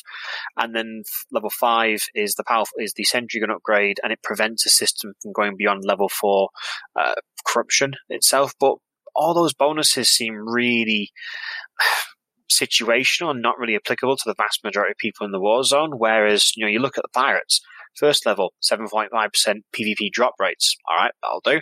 Second one, NPCs and pirates start and, and Empire Police stops responding. Level three, incursion starts to spread. Level four, plus two warp speed for all pirate ships. Number five, you know, disable, you know, it um, disables sentry guns, and suddenly you now got bombs and bubble launchers. There's a whole lot more on the pirate side than the Empire side right now, and I think that's something that CCP should really look at. And uh, am I right in thinking the drops, the bonus accumulates so that at level five, you've got like the 7.5% times five? Yeah. So, yeah. I mean, yeah, so 7, 37.5% um, uh, would, I think, is the yeah, something like 37.5% at level five drop rates as opposed to, um, let's say you got level five suppression. Okay, 15%, uh, let's have a look here, you know, time suppression stage minus one. Um, so that's four. So you're only going to get 12% LP gains. So it seems like they've been really they've looked at LP and gone, okay, maybe have a bit more LP, but we're going to be really scared you're going to have too much LP. But the pirates get a lot more material benefits for them. Yeah, and, and even some of the benefits that the militia does get, like you've touched on with the security status and the pirate bounties, the militia rats don't have either of those. so yeah, I'm, you're not gonna... really accessing that very often. It's more a benefit for people who might, I guess, be mission running or something like that in that um, system. Yeah, I mean, well, looks like we'll see the first system to complete suppression, which is Vlillirier, which is set at stage. They've got suppression at level four right now, um, so likely they will complete level five and at some point, and I get to have a look at there. But yeah, the Guristas will win this particular side of things, and then Renerali will drop off the faction warfare map at least for a short time. And when they get uh, suppression five, the increased sentry guns, that hurts as much as helps militia pilots because we yeah because there's, mean, no benefit to shooting even the pirate factions. They're not taking gate guns because they're at war yeah, we're as likely to be shooting neutral targets as anybody else. Yeah, it's it's mad. Like if they if they turn that bonus around and said sentry guns will will now auto aggress pirates after a while, that would make a dead zone for pirates, which I can see how that'd be really oppressive. But you're right, uh, having upgraded sentry guns is great, but no one unless you're actually doing a, a, a pirate gate camp yourself, you're not having to needing to, to to worry about them. Yeah, it's just a bit odd. But please, CCP, keep keep working on this. Give give the Empire faction some more, please, because I think the bonuses right now are very skewed in one direction, and they could do it being rebalanced. Yeah, and uh, I mean, heck, having having bubbles and no sentry guns available in the system, hey, that's good for us too. You might as well Yeah. let the pirates win. Exactly, you know, and uh, let's face it, if you said, all right, now you can bubble in low sec, I'd be like, thank you very much. I, I do like running a good gate camp. Yeah, I think CCP made a lot of assumptions about the motivations of militia players, and I think thematically these work. If you had a RP heavy militia group, sure, strengthen the guns to make the empire more secure, that kind of stuff. You're, you're providing benefits for the Gallente citizens broadly, but we're also Eve players. It needs to be a benefit for you, and I I know there are some RP people in the militias, and I know some are have a lot of affinity for their particular faction. But at the end of the day, most of them are just players, you know. And I don't think doing something to vaguely help Gallente people that they don't fly with, don't know, and don't get any benefit of from themselves is enough, considering the level of effort it takes to contest. See, I'd I'd take the the three percent militia LP and I'd flip it, and I'd basically I'd have some kind of bonus that you know provides a bonus to manufacturing and, and industry in that system. So it actually the industrialists are like, hey, get this system to five, and we can make things for cheaper, or potentially giving you a better insurance payout.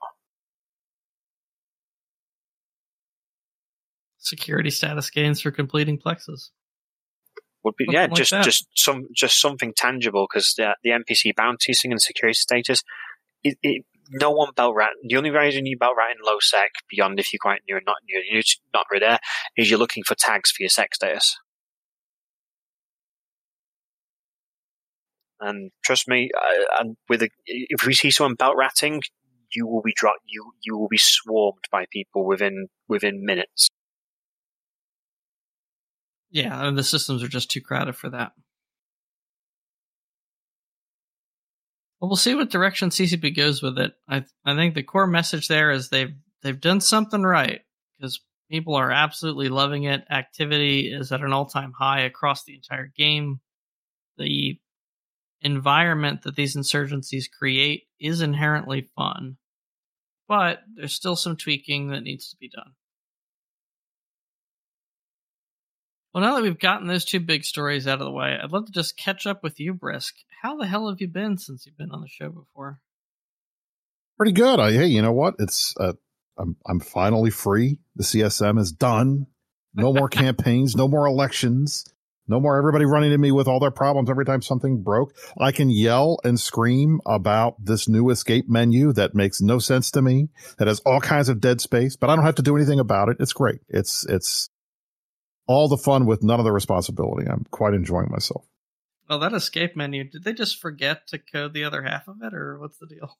right? I don't, I've never understood like changing things for the sake of changing them. Like I can see, yes, they want to make the menu look like the other menus. That's fair. But And it, to it take away look some of the good. basics, it, it doesn't look good. It just doesn't. And there's so much dead space. I have a, I have a, an ultra wide monitor. Half of it is the left hand side is the old escape menu in the, in their new drop down format. And then two thirds of the rest of the screen is nothing except the version number, the X say for, for closing it out. And the, on the bottom right is the, did you enjoy playing EVE Online? I don't know why that can't be on the left or in the middle or somewhere else, but hey, I just, this is the kind of thing where I feel like they were told, do this. And they knocked it out in like a week and nobody saw it until it went live and everybody hates it. I have not heard a single person say that they, they like it better than the old thing. And that, that was not true with any of the other UI changes. And it certainly wasn't true with other stuff that got fixed, like the red dot, by the way. And I'm hoping that they will say, Hey, you know what? This kind of is dumb. And at the very least, make it so that we can make it not full screen. We'll see.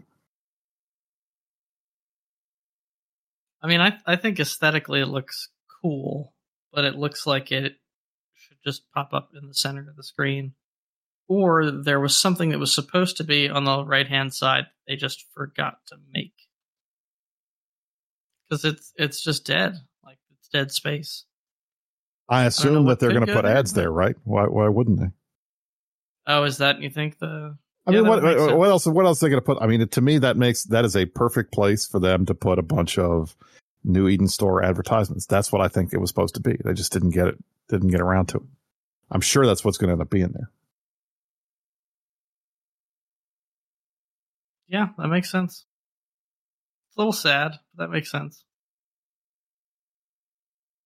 Uh, how has life been in Goonswarm? And do you miss Initiative?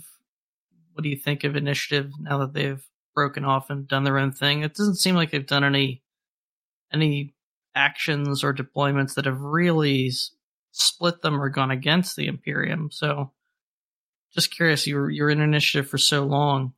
How is it not being there anymore? And what do you think of what they're up to now? It's it's weird to be honest. Look, I love Init. I love all the guys in, in it.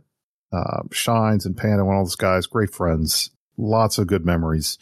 And being, it's it's still hard for me. There are times when I say we when I'm talking about Init, when I should be saying we when I'm talking about goons. It's it's really hard, and I miss them all the time.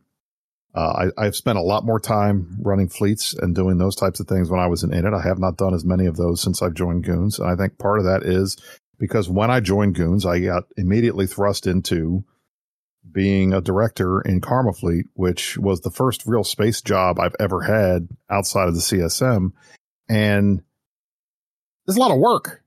Man, it's a lot of work to be in charge of this stuff, especially when you've got a, we've got a, a huge corporation, thousands of real life players. And I'm one of five or six directors that is responsible for everything. So now I have space work. So the things that are normally when I'm just logging in and, and jumping in a fleet and going and doing what Shine says, now I have to be the one that's, uh, you know, I gave out a hundred medals yesterday to people for donating us to fix the Jay Amazingness pod issue for our members. We, we ended up, uh, fundraising 600 billion ISK to, to, to, to replace Titan pods and, and Nirvana pods and, and amulet pods that got lost and I was running, you know, trying to help with that. And you're dealing with HR stuff and hey, this moon needs to be fracked or this guy is, is stealing my stuff. What am I going to do about it? Or hey, you know, I don't like, I don't like this. What do I, who do I talk to? All that type of stuff. It's amazing the amount of space work that it takes to be in an alliance or corp leadership in a game like Eve. And that to me is, has been eye opening. So, but it's fun. And I love Karma Fleet. I love these guys. This is the greatest corporation. I loved my SDK brothers, but this is a completely different scale. I can log in to comms at any type of the any time of day from midnight my time to 6 a.m. to 9 in the morning to 3 in the afternoon. There are dozens of people all playing, all hanging out, all goofing around, chatting. It's great. And you, you, you go in and you just sit down and you chill and it's like being, you know, part of the family. And it, it's, it's, it's a new experience for me and even I really like it. So I'm having a lot of fun with Goons. I do miss Init. Uh, and I think I'm still trying to figure out what I'm going to do moving forward. Obviously, I've got the Karma Fleet stuff, but uh, no CSM has been a very weird situation. I've been doing it for so long that not having not not having those meetings and not having access and not knowing where things were going or not being able to say, "Hey, can you fix this problem directly?" Uh, that is that has been a new experience for me, and I've had to adjust to it. Uh, but I will say I do appreciate not having some of some of that spotlight stuff anymore. Well, speaking of missing things, we, we I'm only bringing it up because we talked about it on the pre-show, and you said it was okay to ask. But I've I've got to. Mittani was your co-host for so long, and I know you guys had a very close relationship with him. Cutting ties with the Meta Show, cutting ties with the Imperium, in a lot of ways, cutting ties with Eve entirely. How has that experience been for you? Do you miss him? I know he, made an appearance on the show recently. What was that like for you? I miss him all the time. I, you know, he was and still is one of the most charismatic folks I've ever dealt with in EVE Online. He is capable of going from zero to a 20 minute speech that will get you jumping out of your seat and pumping your arms in the air.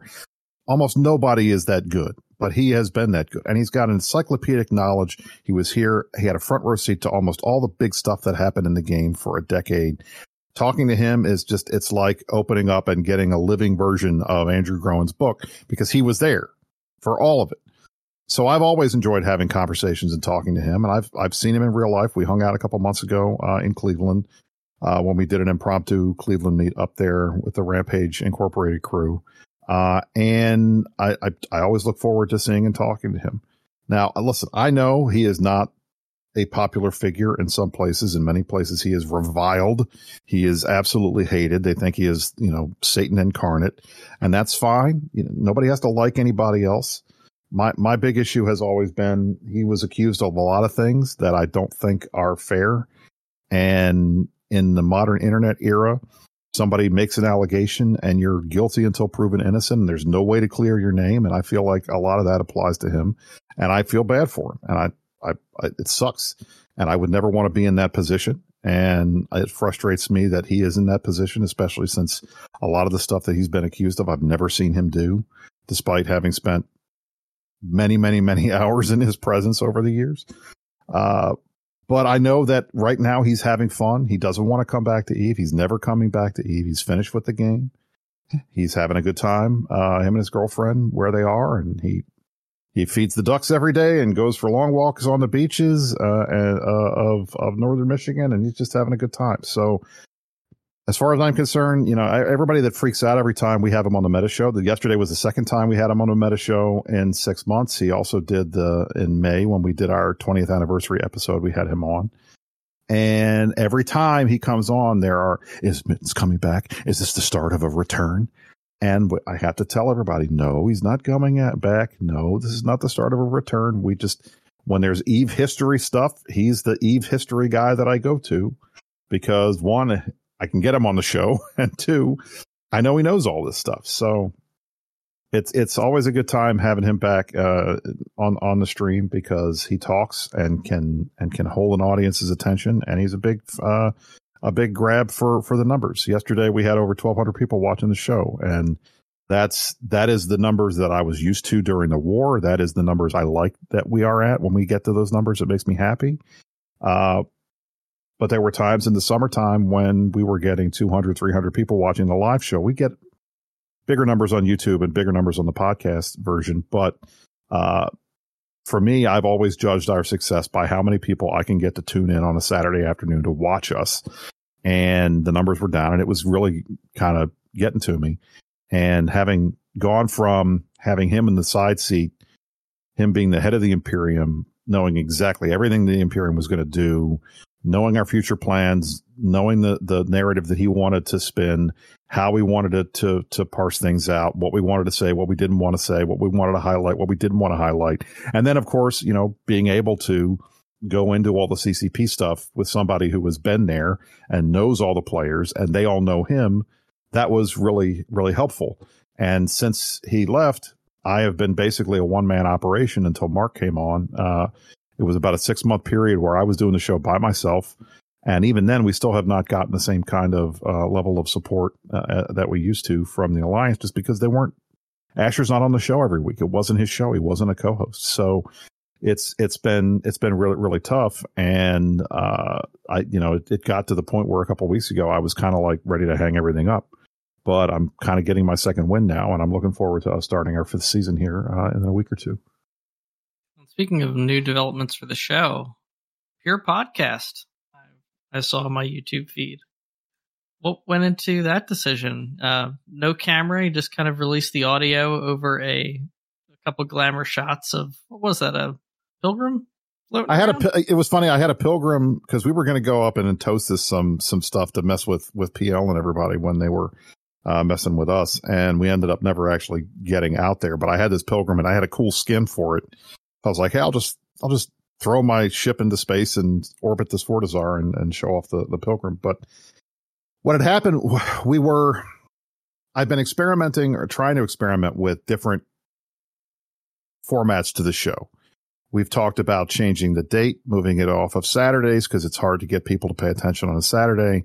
We've talked, and, and, Saturday was always a mittens thing because it was based on like he had a whole day of space meetings, and the capstone was the meta show. And then when that was over, he was done, and he had the rest of the night to himself. So he would go from say noon until five o'clock uh, Eastern time, and that was it. We're not tied to that because I'm not in those meetings. So we could do Sunday. We could do another day during the week.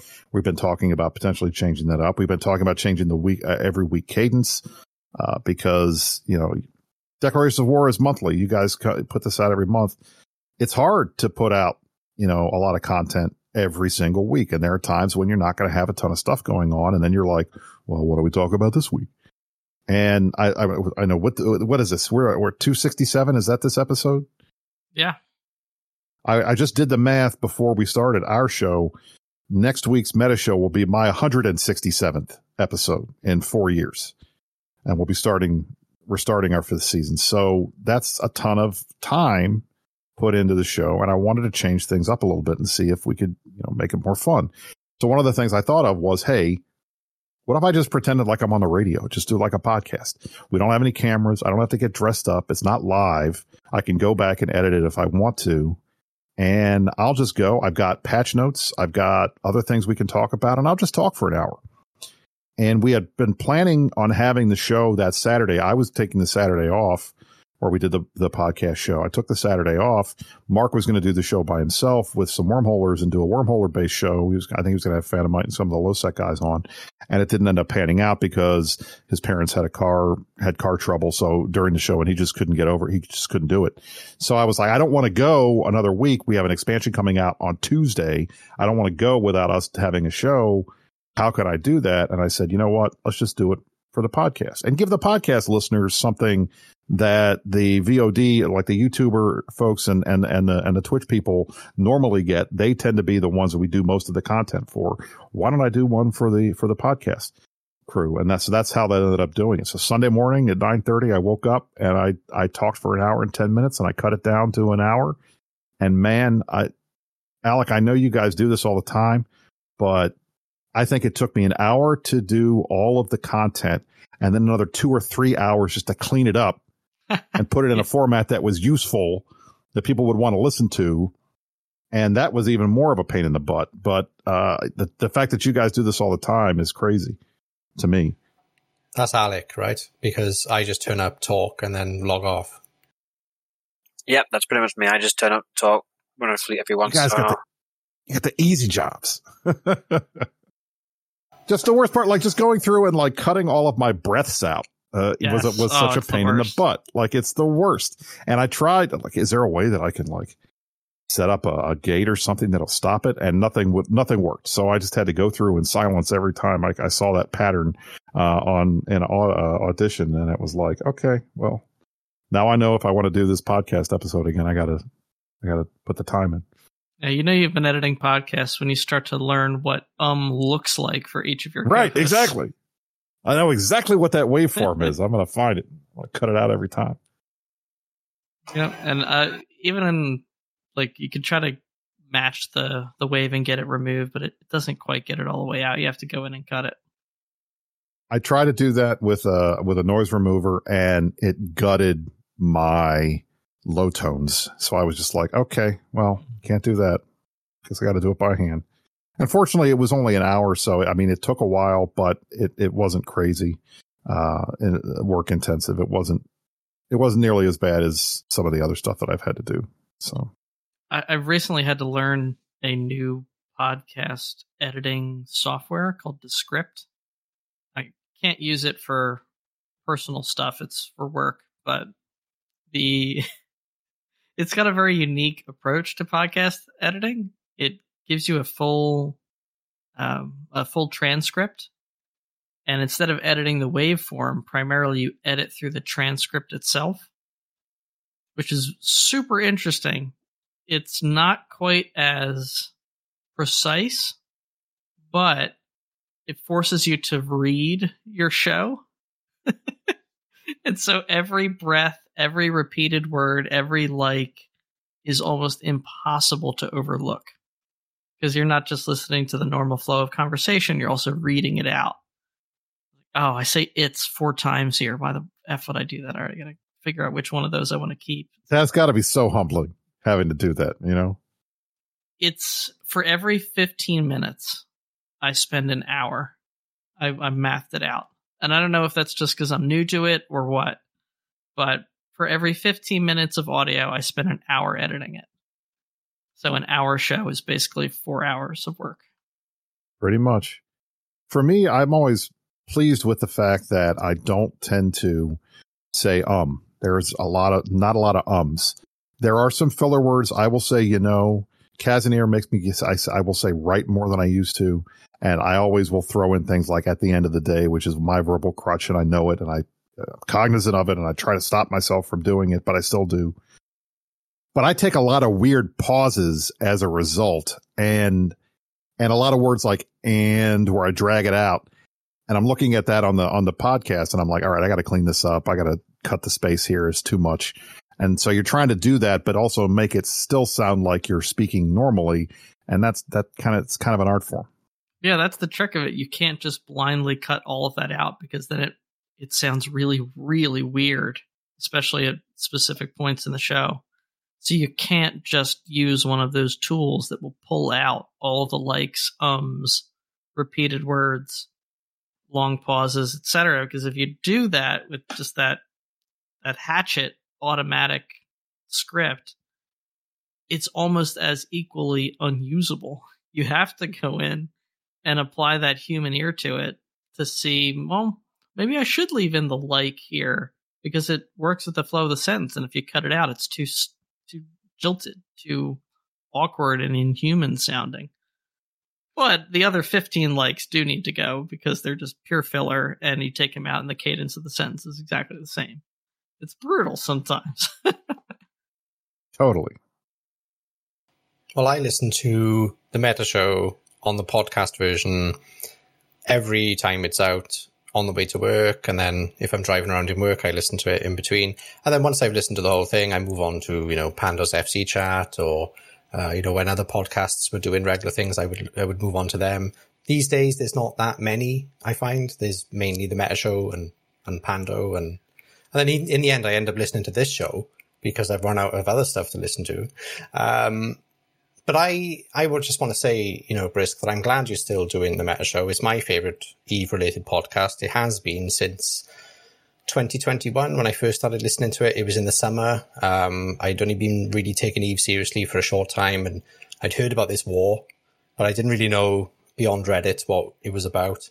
And it was actually August 2021 when I started listening to the Meta Show. And it was when, you know, PAPI had started retreating. And for me, I like Mittani coming back talking about Eve. I listen to those episodes with vigor. You know, I, have always found them to be sensitively done. You know, there, there are some histories there that people don't like and, you know, there's always going to be people that dislike it, but I, I've always found it to be dealt with rather sensitively and well.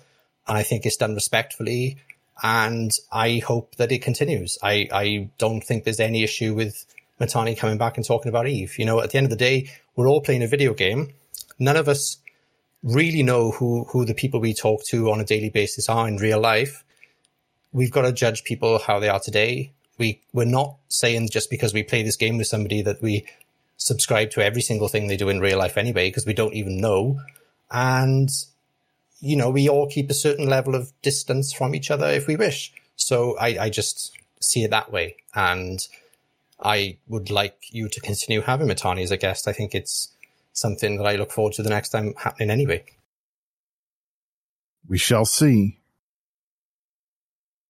Shall see, indeed. Anything upcoming you want to promote for Meta Show or Rampage? Uh, not really. I mean, Rampage, we we Mer- Merkelchen and myself, and and sometimes Nam. Nam has been uh, battling cancer, so we don't have him on the show every week anymore, or every day every more like we do. But Rampage Inc. We're out there goofing off, having a good time, playing Eve, drinking some beers, and chatting about the game every uh, almost every weeknight, Monday, Tuesday, Thursday, Friday. Uh, so tune in and uh, and check up on me and Mark uh, when we are more relaxed than I am uh, on Saturday when I'm doing the meta show in a suit. uh, you get to see us actually playing Eve and having a good time. So come check it out if you haven't already. It's, a, it's a top tier stream, guys. If you haven't checked it out, please do. Moving into our host highlights section. Uh, one of my highlights is honestly Lave's Hecate fleet, but I am going to let Lave talk about that next. For mine, I am going with a massive loot pinata in wormhole space we got in on. This was from our friends in Vapor Lock, Kira Kitsune's corporation, so former Noir FC. And boy, did they have a. I, all right, so there's some backstory to this. A good old fashioned blood feud. Apparently, somebody in this corp, or a corp that this holding corp is for, talked some homophobic shit to one of their members, and they weren't having it, and neither were apparently a whole bunch of other people that hate this group. So everybody kind of got together. We had Singularity Syndicate there, Exodus was there, Vaporlock was there, Network came in with some guys and just laid waste to a Fortizar in a C5. And my God, did it drop. It was 18 and a half bill to kill itself. And I cannot even speculate as to the amount of ISK that dropped in the various cans that littered the battlefield once it exploded. So many with crazy ships. We're talking Leshaks, Nestors, uh, multiple Marauders, just crazy amounts of, of blueprint construction materials as well, faction modules, blue loot, it all dropped. It must have been 10 plus billion, maybe even 20 plus all told. And my, it, it's wormhole space. You get to grab it all. So we spent as much time as we spent shooting it, just trying to like warp around and figure out how we were going to extract the massive amount of value from the C5 and get it down the multiple wormholes back to their home system. Uh, eventually, I managed to make my way off with a Megathron and a couple uh, mixed modules in there. It's pretty cool. I was uh, happy to have it. It was definitely not the blingiest thing that was for the taking, but yeah, we were the smallest group in the fleet. Felt kind of bad picking up the super expensive stuff, so I just grabbed what I could, and I was happy with that. So now there's a new roller mega in the Vapor Lock wormhole, and I made off with a couple hundred mil, and it feels good. really big thanks to Vapor Lock for inviting us onto that. It was a ton of fun, and I was glad I was there for the aftermath and just seeing that spectacle. Dave? So uh, my my uh, whole highlight comes literally back to Havoc. So as Alex said, one of the things I was keen to do was to take up a, a fleet that uh, we've had in the locker for quite a while, but we just tweaked a little bit. So the good thing with Hecates is that in in low sec, they are the ultimate mobility doctrine. They can go sub two second in prop mode with no mods. So if you want to move around low sec in a combat capable ship, and a Hecate, you just can't go wrong. Now, of course, in, in corruption systems with bubbles, maybe got something slightly different there. So what we did was because there were just gangs going everywhere, I wanted a fleet that could get in, get out, could bypass any hostile gang that we saw. We could either go away from it or just walk straight through it, and they couldn't do a thing to us. So we turn up and we basically pulled a, a Hecate gate camp onto basically between Renerale, Valeria, and, and Alcivinon. And oh boy, did we feast! We feasted for about three hours solid we couldn't leave gates because there were just targets warping to it, and we were just kept killing them. And then we're like, right, let's go to this site. No, no, wait, wait, wait, hold, hold, hold. There's a there's a there's an Osprey Navy landing. Let's just kill that first. Okay, now we're going to go and kill the caracals. No, no, no. Okay, okay, okay. There's there's there's this guy landing. It was just pandemonium. Um, and yeah, it was one of the one of the one of the one of a, a glorious fleet. We painted the kill board so green. Um, yeah, made a doctrine on the spot. Yeah, it's pretty much. I think I think you started the fleet was like, not sure about these. By the end, um, yeah, there's a ping here. The Lave's doctrine is completely active again. I was like, all right, that'll do, that'll do. And uh, I was I was pretty buzzing about that, that buzzard who thought he was in in nullsec and was burning off, and I got a lovely decloak on him. Well, in my head, I'm like, oh, you know, we already have a frigate doctrine, we already have a roaming doctrine in the uh, the Exeter Navy issues. We have a snipey doctrine and the Omen Navy issues, and all these have been working really well. What niche could these possibly fill? oh, making our killboard green. That's the niche. Yep. Job. They did it. We were doing it again today. I think the I think the fleet out went out the next day, and I think I painted the, the killboard more green. They've just every time these things have been deployed, everything dies. I tried leading them myself, and it did not work out. But I think it made the mistake of actually sitting on the battlefield with multiple fleets active rather than just trying to pick targets off and leave. You will learn, Alexander. I will. I will learn. I'm committed to learning. Actually, I think the Hecates are super cool. I want to learn how to get good at them. Zero, what's your highlight? So there've been a lot of uh, Merlin fleets in my um, Eve time over the last week or so.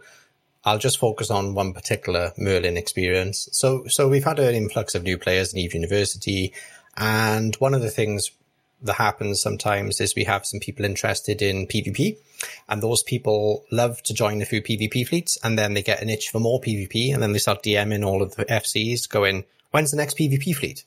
And you know, even though we run them kind of daily, we start to say, "Well, not right now. I'm in work," or like, "Not right now. You know, I'm I'm doing this." But hey, lead your lead your own PvP fleet if you're that keen. I mean, carry on. So some of them actually take up take you up on the offer, right?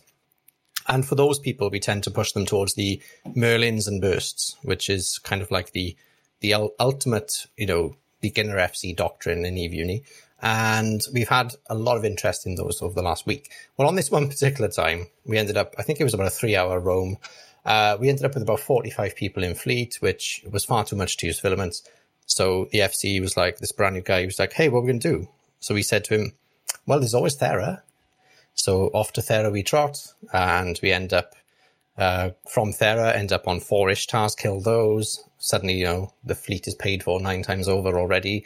Um, I, can't even remember half of it. I was flying Logi because my, my killboard only shows a few things. So some somewhere there was a Noctis that I don't remember, and then some Omen navies, Osprey navies, various things. But anyway, the highlight is that after about three hours now, we're thinking, oh, what do we do now? You know, we're gonna have to sort of direct this this FC into um, how to end a fleet, right? Because sometimes it's just it's just too much fun, right? Um, anyway, we end up in Cloud Ring, and it's on the border, I believe, of um, Pure Blind and, and Fade and things. Because uh, and the reason I think that is because even though it was in Cloud Ring, literally it's just Brave uh, in local. So they're all hanging out on the Keep Star, and it's the kind of people hanging out on Keep Star that don't actually want to come and do anything with you, right? So we're in local, there's hundreds of people in local. Nobody wants to do anything with these Merlins in, in system. So what did we do? The age old shoot the Ansiblex. Um, so, you know, we shot the Ansiblex for a bit and, you know, faithfully in warps. Uh, well, no, they don't warp in, but they jump in. You see, you know, the usual names. There's Alrazed and there's uh, Shattered Armor and things. They've obviously responded to this Ansiblex ping with a bit of uh, bit of force. But the bit I loved was when, you know, we're all there. There's, there's about, I don't know, 20 odd Merlins, a couple of bursts, one or two support ships just on this Ansiblex. And suddenly this broadsword, broadsword is taking uh, warp. And I'm thinking, oh no, no way, he's not going to do it, is he? He's not going to warp in on these Merlins, just warp in at zero. What obviously was happening was this broadsword thought, quick, tackle the Merlins, which, I mean, you know, if you've ever come across Eve Uni Merlins in the wild, there's no need to tackle them. They're not going to run away, right? That's the last thing they're going to do is run away. So suddenly this broadsword lands at zero on these Merlins, probably thinking they're going to scatter, puts his bubble up. What happens? All these Merlins just, just swarm. They're like, way straight in on this broadsword. Oh, I mean, do that again. it, it was. It, they were so excited, Alec. It was great. And, you know, we just melt this broadsword and then everybody dies. But, you know, that was the idea, right? It's the whole like, take a fleet out, everybody dies. A few of us survive. We end up a few jumps from high sec, off we go. But uh, yeah, my highlight was that, that just the just this broadsword pilot thinking that he had to tackle an Eve Uni Merlin fleet for anyone listening, you don't need to tackle an Eve Uni Merlin fleet. You just have to stay where you are. They will come to you. Don't worry about it. Seriously. It is glorious to see to see cocky ships like that basically walk, jump on top of thirty blaster ships and expect to live. Brisc, what's your highlight? So I could talk about the W Tech 4 fight yesterday, but I'm going to go with something a little more esoteric because you guys are talking about little things uh, that were fun and cool and getting one kill or something. And last night we had one of those situations in Karma Fleet. Every Saturday night is Saturday Night Swarm. It's our, our main goof off drunk fleet kind of thing that we do every single week. We've been doing it for eight years in Karma Fleet. And we have Mind One who plays for us while we're doing it and we just go out and, and have fun. And the last couple of weeks, we've been leaving from Torrinos uh, on the border of Blind, going up and just messing around uh, wherever we could find fights. So we went up to UMI in Tribute, which is one of the main stagers for Fraternity, and Test is up there too, and a bunch of uh, folks are up there. And we just started poking the bear. What can we do? And we're in Thrashers, and there's maybe 40 or 50 of us in Thrashers. And we're goofing off they kept lighting Cynos on the Keepstar and we kept killing them. We would warp in, kill them, warp off, and they kept lighting more. And it was every time we're like, this is going to be the one. This is going to be the one where they turn the PDS on. This will be the one where it's bait. And we're to, we're to, we're all going to die. But we just kept doing it. Finally, we see Sapporo Jones and a golem get on the Ansiblex while we were all in the neighboring system kind of chilling out and waiting and hoping they would do something dumb. He engages with one of our uh, thrashers who was just there, starts killing the guy. We all rush in, warp to him, hold him down, and the golem just melts under these these 40 or 50 thrashers. So we killed a marauder with a fleet of trashers basically. And it was uh, the people and we were all sitting there like that just happened. I can't believe that just, I can't believe he didn't jump through the Ansiblex. I can't believe he didn't try to get out. I can't believe we just, that, that we were able to do that. And we killed Loki right next to him as well, which I assume was potentially there to rep him if he wasn't in Bastion. It was crazy. But of course, then we did the, we went the bridge too far and they lit another Cyno on the Keepstar and we all warped over to that and they uncloaked a bunch of uh, smart bombing ships and we all died. It was a lot of fun. That's crazy never underestimate the Thrashers. They are they are a really hard hitting little ship. You got to watch, especially get them in numbers. We we see we see it all day. the time. Uh, we see we see these things all the time. Where we we obviously not, you mentioned like you, you know, small scale stuff like we're fighting these things in the navy versions all the time, but they are a versatile little hull. And if there is a if there is a swarm of them, yeah, they'll kill anything. Absolutely. Moving on to some shout outs. I want to give a shout out to Sean, our newest supporter on Patreon. Thank you, bro. And of course, shout out to our Golden Elite supporters Fade Atreides, Kestrel Swainson, Krav, Mark Havoc, Tang Tengu, and Tweak. If you want to join the ranks of the Golden Elite, it's patreon.com slash DOW. Your support helps the show tremendously. Zero, shout outs for you. Yeah, for me, it's got to be uh, Menelmir, who's been um, trying his very best to uh, keep up with the Merlin stocks in the high sec staging for Eve Uni. Uh, we've we've been through well, uh, not been through necessarily, but the total order for Merlin fleet has been in the last seven days, maybe eight days now, three point seven billion, I think. Um, we've crashed the market for the meta modules for the burst uh, in Jita, so I, am going to have to hold off for a bit longer now before the next order. But um, yeah, we're, we're near to going through over 3 billion ISK in Merlin fleet in the last seven or eight days, which is crazy. My shout out is uh, again just a reference to the Eve Blob. They actually managed to actually pick off a few of my Hecates on a previous fleet, which was slightly embarrassing. Though I think that was just before when we went over towards um, uh, Renerale and we had our feeding frenzy. But again, uh, Eve, Eve Uni bunch been around for ages they always give a good fight. Chris, your shout I'll be brief. I just want to shout out my fellow Karma Fleet directors, Clavis, Ross, Saren, Shingley, and Merck, and thank you all for letting me join the team and hang out with you all and do all this crazy space work. And for those of you who are interested or looking for something to do in NullSec or relatively new to the game, if you don't want to go with Eve University, then Karma Fleet is recruiting. And if you're ready to be on the fun side of all these conflicts, Norris recruiting.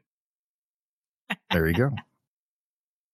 Uh, seriously, we are recruiting. We've had a tremendous surge in recruitment, particularly in our U.S. time zone over the past two weeks. Uh, a lot of new faces in the corp, and they're a mix of. Actually, I don't think about it, they're almost all returning players who have had lapses for at least a year. In one guy's case, 10 years, but coming back to the game, still seeing Noir around and being like, oh, Noir, I've always wanted to join up with those guys. They're still here. Well, I'm taking my chance. Been having a really great time with these guys. Um, our EU time zone is also still doing extremely well. I'd say it's actually probably our strongest time zone right now. So great time to join the Corp. As Gallente Militia, we have the most amount of targets. So if you're looking to join faction warfare for the PvP, this is the place to be. And of course, we are not just faction warfare bound. We are a mercenary alliance that takes contracts in nullsec, wormhole space, even highsec sometimes. Could get deployed to the other side of the war zone. Who who knows? That's part of the fun, part of the enjoyment. Keeps your content fresh, and you can't ask for better people to fly with. So if you want to have more information about that, join our Discord. There's links in game at cafenoir.channel. It's cafe space N O I R period. There's also, of course, links on the Declarations of War website, and we would be really excited to talk to you. And that's it with us. Uh, if you are returning to the game, welcome back. If you've joined the pirate factions, I hope you're having a good time. Stick with it. Um, we're going to continue following this Havoc expansion and its developments as it goes. We'll talk to you guys in about two weeks. Whoever you're flying with, good hunting, listeners.